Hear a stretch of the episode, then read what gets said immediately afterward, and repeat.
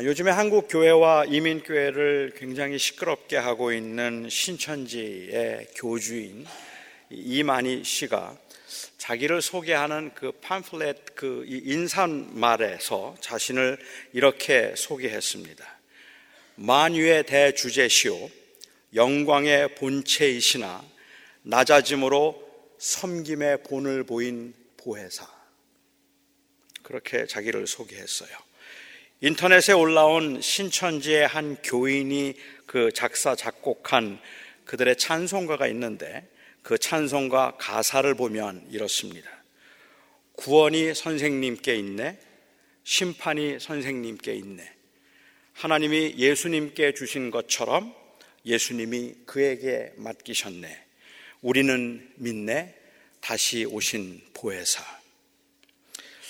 신천지 못지않게 아주 강력하게 전도를 하면서 교세를 급속히 확장시켜 나가고 있는 안상홍 증인회의 하나님의 교회라는 집단에서는 안상홍 씨가 자신이 성령 하나님이라고 주장하고 그리고 자기의 아내인 장길, 장길자 씨는 하나님 어머니라고 그렇게 가르칩니다. 2014년도 통계에 의하면 한국에 있는 신천지 교인의 수가 12만 명을 넘었습니다. 지금은 훨씬 더 많을 겁니다. 그리고 세계적으로 계속해서 복음을 전파하고 선교에 주력하고 있는 이 하나님의 교회. 요즘 한국에서는 교회들이 어려워서 큰 교회를 짓고 재정적으로 감당을 하지 못해서 뱅크럽트가 생기면 그 교회를 사들이는 거의 교회 사들이는 교회가 하나님의 교회라고 하는데 이 하나님의 교회는 2014년 현재 교인의 수가 250만이라고 자랑을 하고 있습니다. 정말로 대단한 교세입니다. 근데 여러분들은 신기하다는 생각이 들지 않으십니까?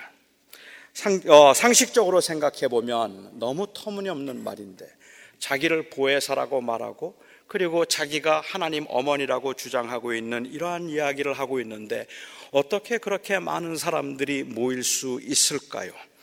자신을 하나님이라고 부르고 자기의 아내를 하나님 어머니라고 부르는 이런 사람들은 도대체 어떤 사람들일까요? 그런데 저는 우리 그리스도인들로서는 이런 사람들을 항상 터무니없는 사람이라고 무조건 그렇게 판단할 것은 아니라고 저는 생각이 들었습니다. 저도 어제 저녁에 기도를 하는 중에 하나님의 음성을 들었습니다. 하나님께서 저에게 말씀하셨습니다. 내가 너를 통해 온 세상을 복음화시키겠다. 물질주의에 물들지 않아서 바알에게 무릎 꿇지 않은 사람 70명을 너에게 줄 것이니 너는 그들과 함께 온 세상을 복음화하라. 그런데 저는 그 음성을 들으면서 믿을 수가 없었습니다. 그래서 제가 다시 물었습니다. 하나님께서 저에게 그 주실 그 70명의 그 동역자들을 제가 어떻게 알아볼 수 있습니까? 그리고 주께서 말씀하시기를 내가 오늘 전하는 말을 믿고 너에게 10만 불을 가져오는 자들이 바로 나를 위해 헌신된 자들이니 그렇게 헌금하는 자들에게 내가 100배나 갚아주리라. 여러분, 믿음으로 하나님 앞에 투자하신다면 온 세상이 복음화 될 것이고 그리고 여러분들은 수년 안에 천만 불을 벌게 될 것입니다. 제 말을 믿고 그리고 어, 헌신하는 분들은 하나님께서 큰 복을 주실 것입니다. 왜 아멘이 안 나오네요? 아멘이 나와야 그 다음 제가 설교를 할 수 있는데 아멘이 안 나오는군요. 제가 진심으로 이렇게 말을 한다면 지난 7년 동안 여러분과 함께 사역했던 제가 진심으로 이 말을 한다면 그러면 제 말을 어, 믿는 분들의 심리 상태도 그리고 제 말을 절대로 믿을 수 없는 분들의 심리 상태도 한번 진지하게 생각해 보셔야 합니다. 제 말을 믿을 수 없는 이유가 10만 불이 아까워서라면 여러분들은 복을 놓치는 겁니다. 그렇지 않습니까? 하지만 제 말을 믿는 분들의 심리가 또한 그 천만 부를 기대하는 것이라면 그 심리는 또 무엇일까 생각해 보아야 할 겁니다. 아마도 C.S. 루이스가 이야기했던 세 가지 중에 하나일 것 같아요. 제가 만일 그런 계시를 받은 적이 없는데도 불구하고 그리고 제가 그 계시를 받지 않은 것을 저는 알고 있으면서도 제가 계시를 받았다고 오늘 여러분들에게 말한다면 저는 사기꾼입니다. 제가 그렇게 말하는 이유는 틀림없이 여러분들을 속여서 제가 이득을 취하려고 하는 겁니다. 여러분들에게 하나님께서 복을 주실 것이라고 말하고 있지만 사실은 그렇게 말해서 여러분들을 호도함으로 제가 영광을 누리거나 제가 성공을 취하기 위해서 계시를 받지도 않고 받았다고 거짓말을 하는 겁니다. 그러니까 저는 사기꾼입니다. 만일 제가 그런 계시를 받은 적이 없기는 하지만 그럼에도 불구하고 저는 그 계시를 받았다는 확신이 있기 때문에 그렇게 말하고 있다면 저는 사기꾼이 아닙니다. 하지만 저는 정신병자입니다. 환각 증상이나 그렇지 않으면 과대망상으로 마치 제가 하나님의 음성을 들은 것 같아서 하나님께서 저를 통해서 전 세계를 복음화시킬 것이라고 하는 틀림없이 나를 통해서 그렇게 하실 수 있다는 그런 과대망상에 사로잡혀 있는 것 같아서 저 자신도 속고 있는 겁니다. 이 경우는 병이 든 겁니다. 그렇지 않다면 제가 정신병자도 아니고 사기꾼도 아니라면 세 번째 가능성은 정말로 제가 그런 계시를 받은 것입니다. 하나님께서 정말로 저에게 그렇게 말씀하신 것입니다.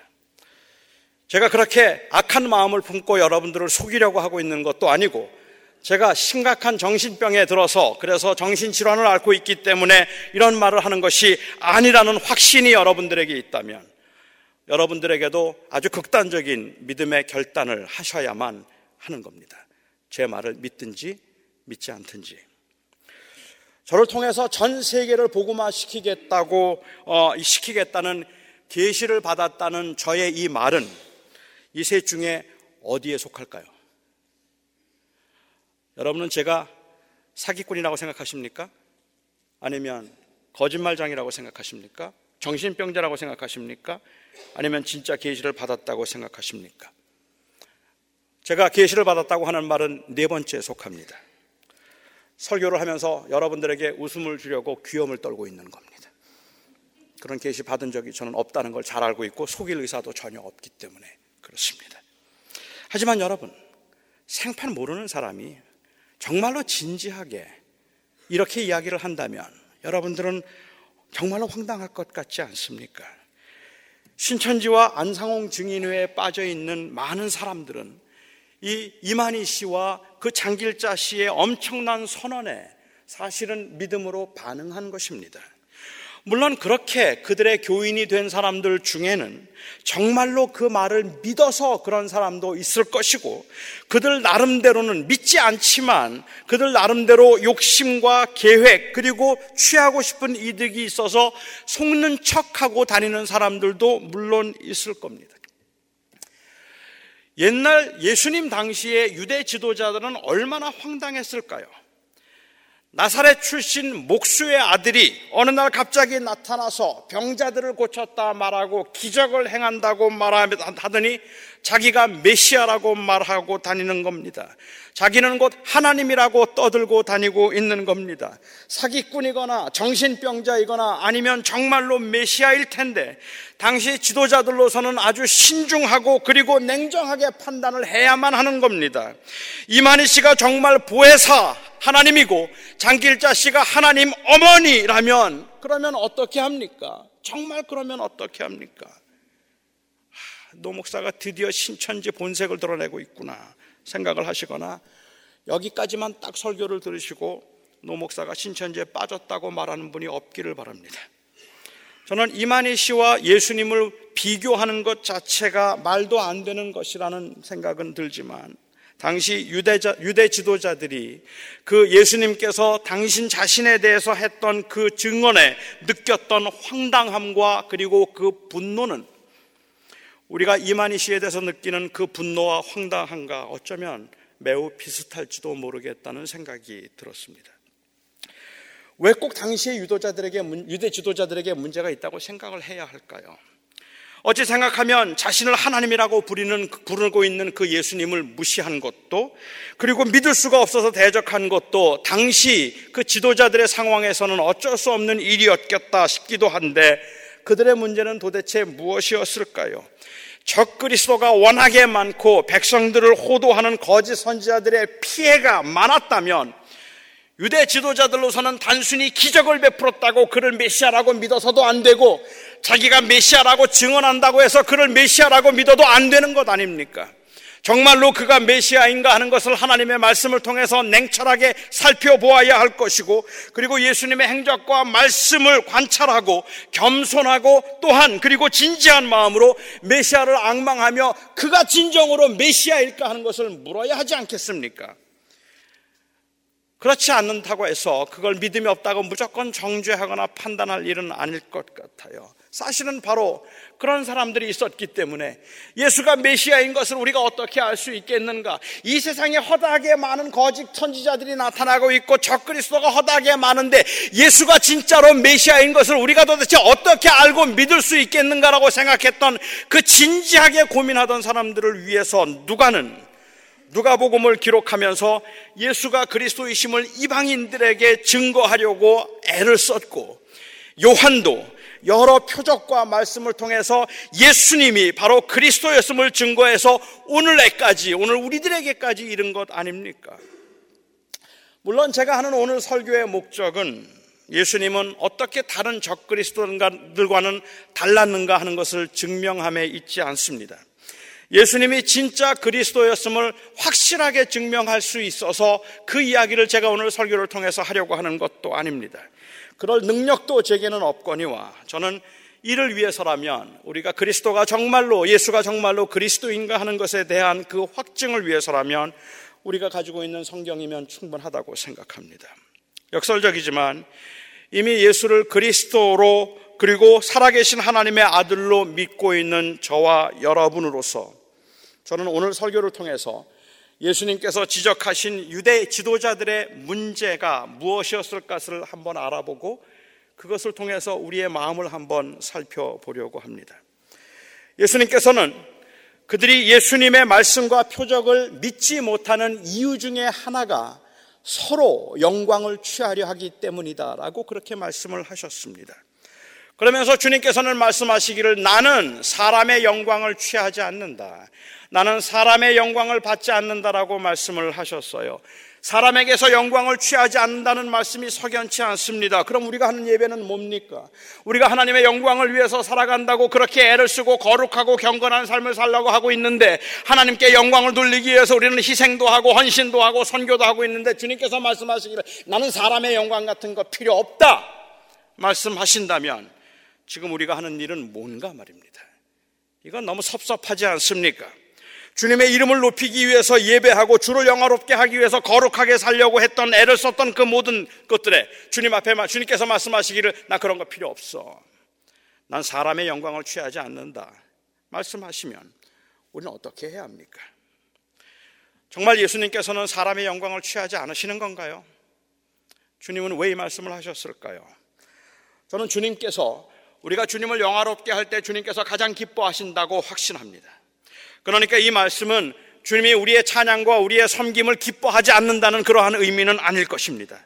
주님은 마치 우리의 찬양에 목말라 기다리셨던 것처럼 우리의 찬양을 기뻐하시고 우리의 예배를 기뻐하실 것이고 주님의 제자들이 주님의 이름 때문에 고난을 당하고 주님의 영광을 위해서 희생을 당할 때 우리 주님께서는 그것을 매우 귀히 여기실 것입니다. 마치 주님께서는 기다렸다는 듯이 목마르게 기다리 목마르게 기다렸다는 듯이 오늘 우리가 이렇게 모여서 함께 하나님의 이름을 찬양하고 주의 이름을 높이고자 할 때 주님께서는 이것을 인하여서 기뻐하실 것입니다. 그리고 주님께서는 그 영광을 받기를 원하실 것입니다. 몇 년 전에 제가 제 생일에 어, 이 저녁에 집에 들어갔더니 제 아들이 제가 다이어트 콜라를 좋아하는 것을 알고 Diet Coke 캔에 Happy Birthday Daddy라고 써서 어, 이 거기에 두었습니다. Coke 하나마다 어, 이 알파벳 하나씩 새겼어요. H 그 다음에 A, P, P, Y 해서 Coke 하나씩 해서 그 Happy Birthday Daddy라고 Coke들을 해서는 침대 모서리에 쭉 진열을 해 놓았습니다. 제가 딱 들어갔더니 Diet Coke으로 Happy Birthday Daddy라고 써 있어요. 자기 아버지가 지금 Diet Coke에 중독되어서 죽어가는 것도 모르고 그 아들은 어, 거기에 그것을 저의 생일 선물이라고 어, 주었습니다. 저는 그 선물이 너무 좋아서 어, 사진을 지금도 찍어두고 있습니다. 제게 콜라 살 돈이 없었겠습니까? 그리고 그 아들이 산 콜라도 제가 준 돈으로 산 겁니다. 그런데도 저는 그게 너무 좋았습니다. 너무 좋았습니다. 그 아들이 저를 위해서 선물을 준비하고 그리고 그것으로 어, 이 제가 올 때 깜짝 놀라게 해주려고 노력했다는 게 저는 그냥 기쁘고 좋았습니다. 주님은 자존하시는 분이시고 사람의 영광을 필요로 하지 않는 분이지만 우리를 사랑하셔서 우리를 자녀 삼으셨고 우리를 인하여 기뻐하기로 작정하신 분이기 때문에 주님을 믿고 주를 사랑하는 우리들이 하나님께 드리는 예배를 주님은 기뻐하시고 그 영광을 취하기를 원하십니다. 주님은 그렇게 기뻐하기로 하셨습니다.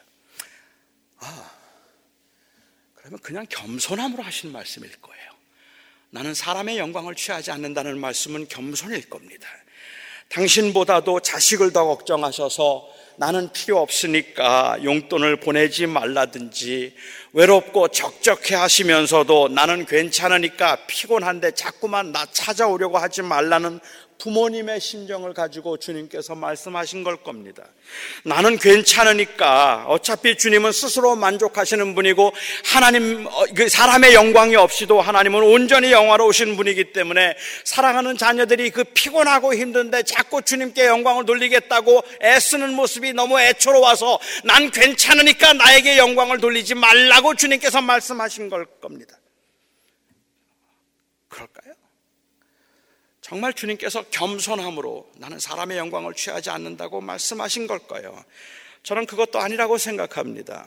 처음부터 하나님께서 우리에게 하나님을 섬기고 하나님을 영화롭게 하라고 그렇게 말씀하신 것은 궁극적으로 하나님의 만족을 위해서가 아니라 인간의 행복과 만족을 위해서 주님께서 그것을 말씀하셨기 때문입니다.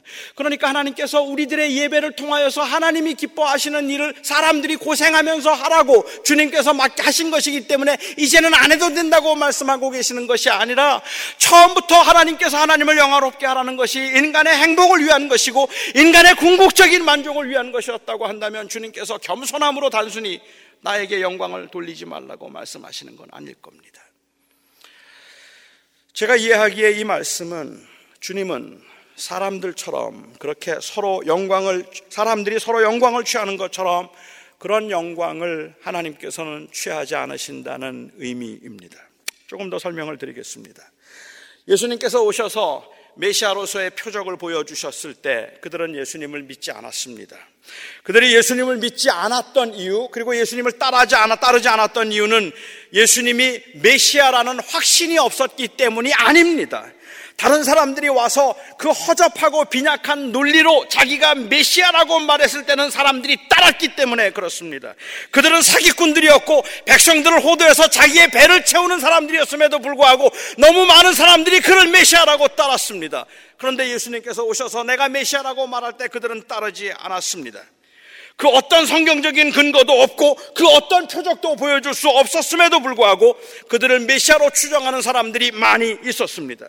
어떻게 그럴 수 있었는지 신기하지 않습니까? 정말 메시아가 왔을 때는 따르지 않더니 메시아가 아닌 사람들이 와서 내가 메시아라고 말을 하니까 사람들이 따랐다는 말입니다.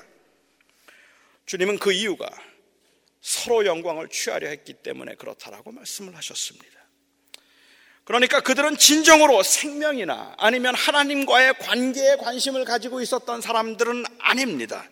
그들의 관심은 서로를 이용해서 높아지려고 하는 것 뿐이었고 서로를 이용해서 자기가 더 많은 것을 누리려고 하는 것 그것만 관심을 가지고 있었습니다. 메시아가 아님에도 불구하고 메시아가 되려고 했던 것도 메시아에는 관심이 없으면서도 메시아를 떠받들고 그렇게 추종하며 따라다닌 것도 서로 영광을 취하기 위해서였다고 주님께서 말씀하시는 것입니다. 그리고 그런 상태를 주님께서는 그들의 마음에는 하나님의 사랑이 없었다라고 그렇게 규정하셨습니다. 어차피 하나님에게는 관심이 없었고 그리고 자기 자신에게만 관심이 있었기 때문에 진짜 메시아가 왔을 때 그리고 그를 통하여 부귀와 영화를 누리는 것이 아니라 고난과 희생의 길을 가야 한다 하는 말을 들었을 때 그들은 예수님을 믿을 수 없었습니다. 아니, 그 예수를 믿지 않기로 했습니다. 그들의 궁극적인 관심은 영광을 얻는 것이었기 때문입니다. 그런데 우리 주님은 달랐습니다. 그런 영광을 원했더라면 주님은 인간이 되지 않으셨어도 됩니다. 그냥 하늘나라에 계시면서 심판자로서 하나님으로 그 심판하실 하나님으로 서로 영광을 취하느라 하나님을 섬기지 않는 그 인간들을 심판하시면 그게 영광입니다. 굳이 인간이 되지 않아도 하나님은 충분히 영광스러운 분이십니다. 주님은 주님을 위해서가 아니라 우리를 위해서 이 땅에 오셨습니다. 서로 영광을 취하려고 하는 인간과는 달리 주님께서는 그냥 온전하게 당신을 우리를 위해서 내어 주셨습니다. 그래서 주님은 사람에게 영광을 취하지 않는다 말씀하셨습니다. 주님께서 말씀하신 나는 사람에게서 영광을 취하지 않는다는 말의 의미는 그냥 사람의 인정을 필요로 하지 않는다는 이야기를 하고 있는 것도 아니고 나에게 영광을 돌리지 않아도 된다는 말씀을 하고 계시는 것이 아니라 나는 사람에게서 영광을 취하지 않는다는 말의 의미는 다른 사람들처럼 그렇게 서로 이용해서 다른 사람들을 이용해서 더 높아지거나 더 많은 것을 가지려고 하는 그러한 마음으로 내가 온 것이 아니라는 말입니다. 나는 그런 마음을 가지고 온 것이 아니다. 영광을 취하려고 사람을 이용하지 않는다는 말씀입니다. 사람들은 하나님에게 일종의 공포감이 있습니다. 절망과 두려움 가운데 누군가의 도움이 간절하게 필요해서 하나님을 믿고 싶기는 한데 일단 하나님을 믿는다고 하면 하나님께서 도와주시는 조건으로 사람들에게 절대적인 복종과 희생을 요구할 것 같습니다. 혹은 지금 내가 필요한 꼭 도움을 받기 위해서는 지금 하나님을 위해서 뭔가를 해 드려야 할 것 같습니다. 여러분은 주님께만 영광을 돌리라는 말이 부담스럽지 않으십니까? 여러분들은 우리가 주의 영광을 위해서 산다는 말이 부담스럽지 않으십니까? 예수를 구주로 영접하고 예수님을 믿고 내가 하나님의 자녀가 되었다고 그렇게 고백을 했지만 그래서 이제부터는 주의 영광을 위해서 살라고 말하면 그것이 마음에 부담스럽지 않으시냐는 말입니다. 이건 마치 자식의 수술비를 마련하기 위해서 남의 집 하인이 되기로 하고 돈을 빌린 후에 그렇게 자식이 수술을 받아서 건강하게 되면 은혜를 보답하는 심정으로 돈을 빌려준 사람을 위해서 평생을, 평생 종살이를 하면서도 늘 감사한 마음으로 살아야 할 것 같은 그런 마음 같지 않습니까? 힘들다는 말을 입에 담는 것조차도 배은망덕한 것 같아서 시키는 대로 해야 하고 늘 감사한 마음을 가져야만 합니다. 하나님께 영광을 돌리라는 말은 은연중에 우리에게는 부담이 됩니다. 그것은 자유의 억압이고 누군가를 위해 살아야 한다는 의무인 것 같아서 차라리 아무리 힘들어도 아무리 고달파도 그리고 아무리 낙심이 되어도 하나님께 도움을 요청하고 싶지는 않을 정도입니다. 예수님께서는 그런 게 아니라고 말씀하시는 겁니다. 내가 사람에게서 영광을 취하지 않는다는 말은 그런 게 아니라는 말씀을 하고 계시는 겁니다. 예수님은 사람들과 상하 복종 관계, 혹은 채무, 채권의 관계, 혹은 이득을 취하기 위해서 서로를 이용하는 관계를 위해 이 땅에 오신 분이 아닙니다. 그래서 주님은 내가 너희를 아버지께 고발할까 생각하지 말라. 너희를 고발하는 이가 있으니 곧 너희가 바라는 자 모세니라는 아주 심오한 말씀을 하셨습니다. 예수님은 나를 안 믿으면 심판하겠다고 으름장을 놓는 분이 아니라는 말입니다. 예수님은 당신을 따르지 않는 자들은 모두 다 벌을 주어서 지옥에 보내겠다고 오신 분이 아니라는 말입니다. 인간의 불행과 절망, 심판은 이미 모세의 율법을 통해서 선언되었습니다. 주님께서 오셔서 그를 믿지 않는 자들을 지옥에 보내는 것이 아니라 인간들은 모두가 다 바로 그렇게 지옥에 갈 수밖에 없는 절망적인 상황에 처해 있었다는 말입니다. 그 율법이 선언하고 율법이 고발하는 바 우리에게는 아무런 희망도 없었다는 말입니다. 이 땅에서 부자가 된다 할지라도 성공한다 할지라도 형통한다 할지라도 건강하게 100세 120세까지 산다고 할지라도 그 인간의 결국은 불행할 수밖에 없는 것이 바로 인간의 결국이었다는 말입니다. 그것은 모세의 율법에 의해서 선언되었습니다. 38년 된 병자의 병을 고치시고 시각 장애인의 눈을 뜨게 하시고 가난하고 불쌍하고 억눌렸던 사람들에게 용서와 사랑을 선포하심으로 단순한 죽음의 절망뿐만 아니라 모세의 율법을 통해서 그 죽음이 곧 심판의 시작일 수밖에 없는 인간들에게 자유와 구원을 주기 위해서 주님께서 오셨습니다. 안식일을 거룩하게 지키는 것도 이제 짐일 수 없고 어떠한 율법적인 요구도 축복과 저주의 흥정일 수 없는 무조건적이고 온전한 사랑을 주님께서 주시기 위해서 이 땅에 오셨습니다. 그런데도 사람들은 주님을 영접하지 않았습니다. 그 사랑을 믿지 못했습니다. 오히려 축복과 저주로 흥정을 하려고 했고 사람의 영광을 취하려는 사람들의 말은 믿으면서도 예수님의 말은 믿지 않았습니다. 절대로 그럴 리 없다고 생각해서였을 겁니다. 이 땅에 살면서 그렇게 무조건적인 사랑을 받아본 적이 없는 인간들로서는 누구든지 사랑을 주면 대가를 원했고 누구든지 사랑을 받으면 반드시 대가를 그 요구했던 그러한 세상에 살고 있던 우리들은 무조건 나를 위하여서 아무것도 바라지 아니하고 아무것도 원하지 아니하고 어떤 영광도 취하지 아니하고 그냥 내가 너를 위하여 이 땅에 왔다는 그 말이 믿어지지 않았을 겁니다. 아니 어쩌면 우리의 죄 가운데 살고 있는 우리들은 그건 불편했을 겁니다. 그냥 조금 서로 이득을, 이득을 보는 흥정이 더 마음에 편했을런지도 모릅니다. 차라리 서로 조금씩 이득을 보자는 말이 더 설득력 있게 들렸을 겁니다. 너 나 잘 섬기고 너 교회를 위해서 봉사하면 내가 너 복 줄게라는 말이 내가 나를 위해서 헌신하고 순종한다면 내가 너를 잘 되게 할 것이고 내가 내 말을 지키지 않으면 내가 너를 저주할 것이라는 그 말이 그래서 하나님의 말씀을 잘 지키고 잘 섬겨서 내가 부자가 될 수도 있고 그리고 형통할 수도 있다면 차라리 그게 더 낫겠다고 생각을 했을 겁니다. 그냥 서로 이득을 조금씩 취하자. 내가 조금 희생하고 그리고 나 부자 되면 내가 조금 고생하고 그리고 내가 건강하게 살 수 있으면 그러면 차라리 그게 더 낫겠다. 사람들이 많은 이단들과 그리고 교회 지도자들의 그 강압적이고 위협적인 말에 더 편안함을 느끼는 이유도 거기에 있을 겁니다. 그냥 강압적이고 위협적인 말들이 오히려 마음에 조금 더 편해요. 그냥 하나님 안 섬기면 벌 받고 하나님 잘 섬기면 복 받는다는 그 말이 조금 더 편하게 들릴 수도 있겠다는 말입니다.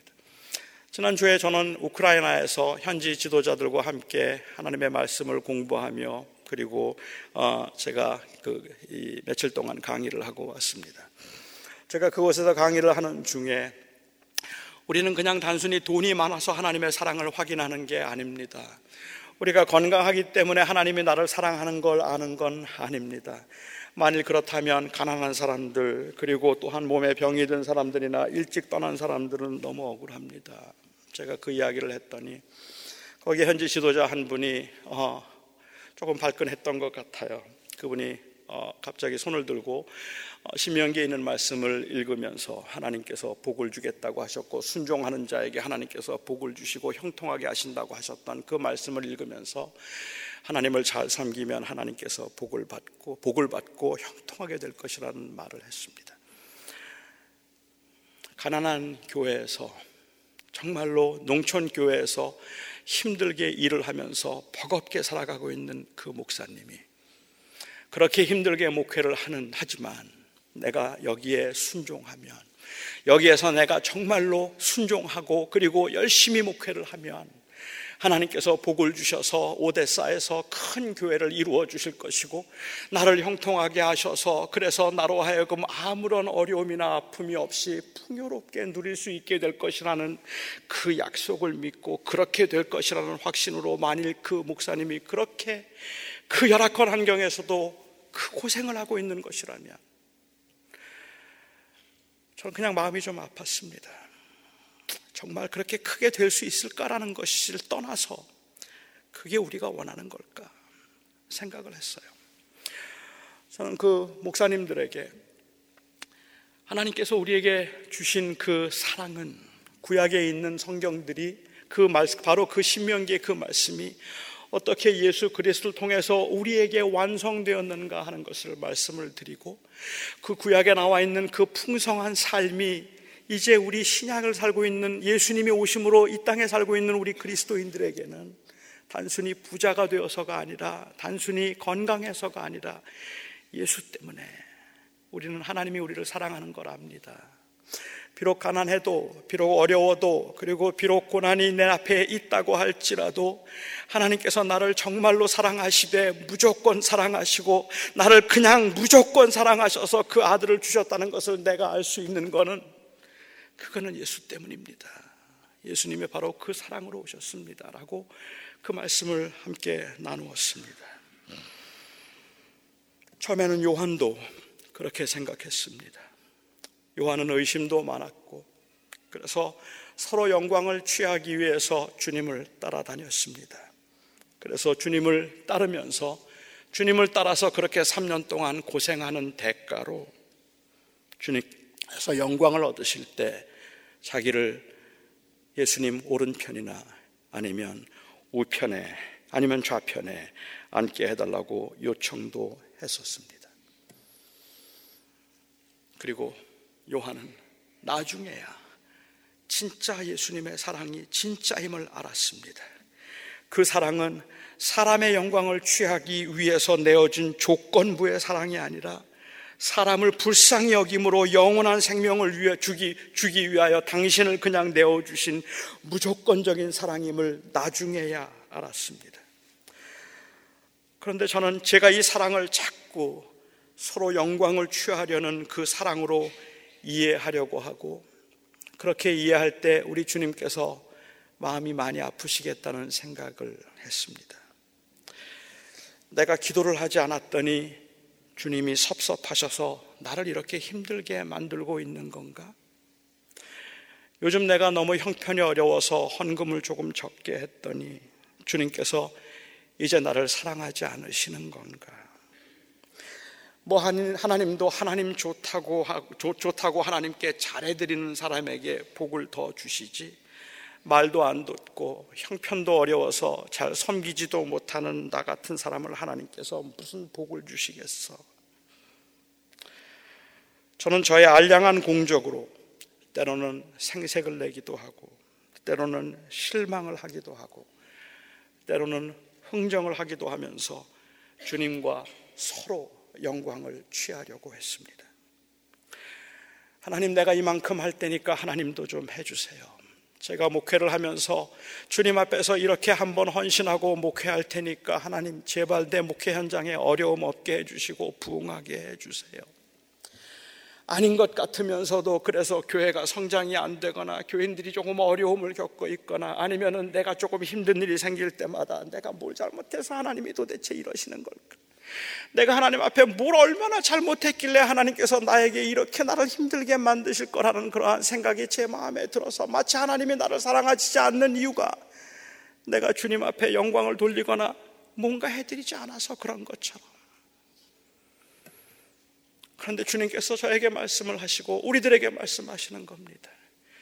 하나님이 세상을 이처럼 사랑하사 독생자를 주셨으니 이를 믿는 자마다 영원한 생명을 얻으리라. 너희가 내 말을 믿겠느냐? 내가 아무런 영광도 취하려고 하지 아니하고 너희에게 아무것도 요구하지 아니하고 내가 너희를 사랑하여서 내 아들을 주었다는 이 말을 너희가 믿을 수 있겠느냐? 서로 영광을 취하여서 서로 이득을 보자고 그렇게 강압적으로 이야기하고 그리고 말도 안 되는 말이지만 사람들에게 희생을 요구하면서 그것으로 배를 배불려 채우고 그렇게 배불리는 사람들의 그 유혹과 그리고 또한 그들의 말 때문에 속아서 그래 나도 한번 부자 한번 돼 보겠다는 그러한 심정을 가지고 그들을 추종하고 있는 그런 모습이 아니라 나는 그냥 너를 위하여 내 몸을 주었다. 나는 너를 사랑하여 그냥 이 땅에 와서 내가 너를 사랑하여 하나님이 너희를 사랑하여 그 아들 독생자를 주셨으니 네가 내 말을 믿을 수 있겠느냐? 여러분, 여러분 중에는 고난 중에 있는 사람도 있습니다. 여러분 중에는 너무 답답한 상황에 처해 있는 사람들도 있습니다. 너무 힘들고 너무 답답하고 그리고 너무 아프고 그리고 너무 너무 정말로 고통스러워서 하나님이 나를 사랑하실까 의심을 수도 없이 해본 사람도 있을 것이고 하나님 앞에 내가 어떻게 하면 하나님이 내 기도를 좀 들어주시고 내가 뭘 하면 하나님께서 나를 좀 도와주실까라는 그러한 생각으로 절망 가운데서 여러분들이 그렇게 하나님 앞에 부르짖었던 사람도 있을 것입니다. 그렇게 상심하고 그렇게 힘들고 그렇게 지쳐 있는 여러분들에게 혹 내가 하나님 앞에 잘 섬기면 나중에라도 주님께서 나에게 복을 주셔서 내가 좀 더 잘 되게 해 주실까 하는 그러한 그러한 마음이 있을 만큼이나 그렇게 답답하고 안타까운 세상을 살아가고 있는 여러분들에게 오늘 주님께서 말씀하십니다. 내가 너희를 이처럼 사랑하사 독생자를 주었으니 내가 믿을 수 있겠느냐? 여러분, 예수 때문에 하나님이 여러분들을 사랑하는 걸 믿을 수 있겠습니까? 알 수 있겠습니까?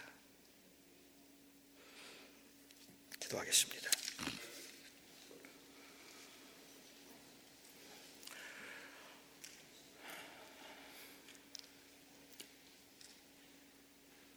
하나님, 너무 힘들 때 하나님이 우리를 사랑하지 않는 것 같습니다. 하나님이 나를 사랑하시는데 왜 이렇게 안 될까? 왜 이렇게 안 풀릴까? 하나님이 사랑하시는데 왜 내 사랑하는 남편을 그렇게 일찍 데려가셨을까? 하나님께서 나를 사랑하시는데 왜 이렇게 끊임없는 고난의 연속일까? 이러한 질문들이 우리를 괴롭혀서 우리로 하여금 낙심하고 우리로 하여금 정말 그냥 주저앉게 앉도록 앉고 싶은 마음을 갖게 만들 때가 수도 없이 많지만 그런 저희들에게 오늘도 주님께서 내가 너를 사랑하여 내 목숨을 주었으니 내 말을 믿겠느냐? 내가 진정으로 너를 사랑한다는 내 말을 내가 믿겠느냐? 그 주님의 말씀을 듣게 하셨습니다. 주님, 우리는 주님과 서로 영광을 취하려고 흥정하는 자리에 있지 아니하고 우리가 죽을 수밖에 없는 죄를 지었다 할지라도 우리가 정말로 세상에서는 버림받은 것 같은 인생을 산다 할지라도 하나님이 저희들을 사랑하신다고 하신 그 말씀을 예수 때문에 믿습니다. 오늘 그 말씀으로 사랑하는 성도들의 그 심령 속에 하나님의 위로와 그리고 하나님의 은혜가 있게 하여 주시옵소서. 우리를 사랑하셔서 십자가에 죽으신 우리 주 예수 그리스도의 이름으로 기도하옵나이다.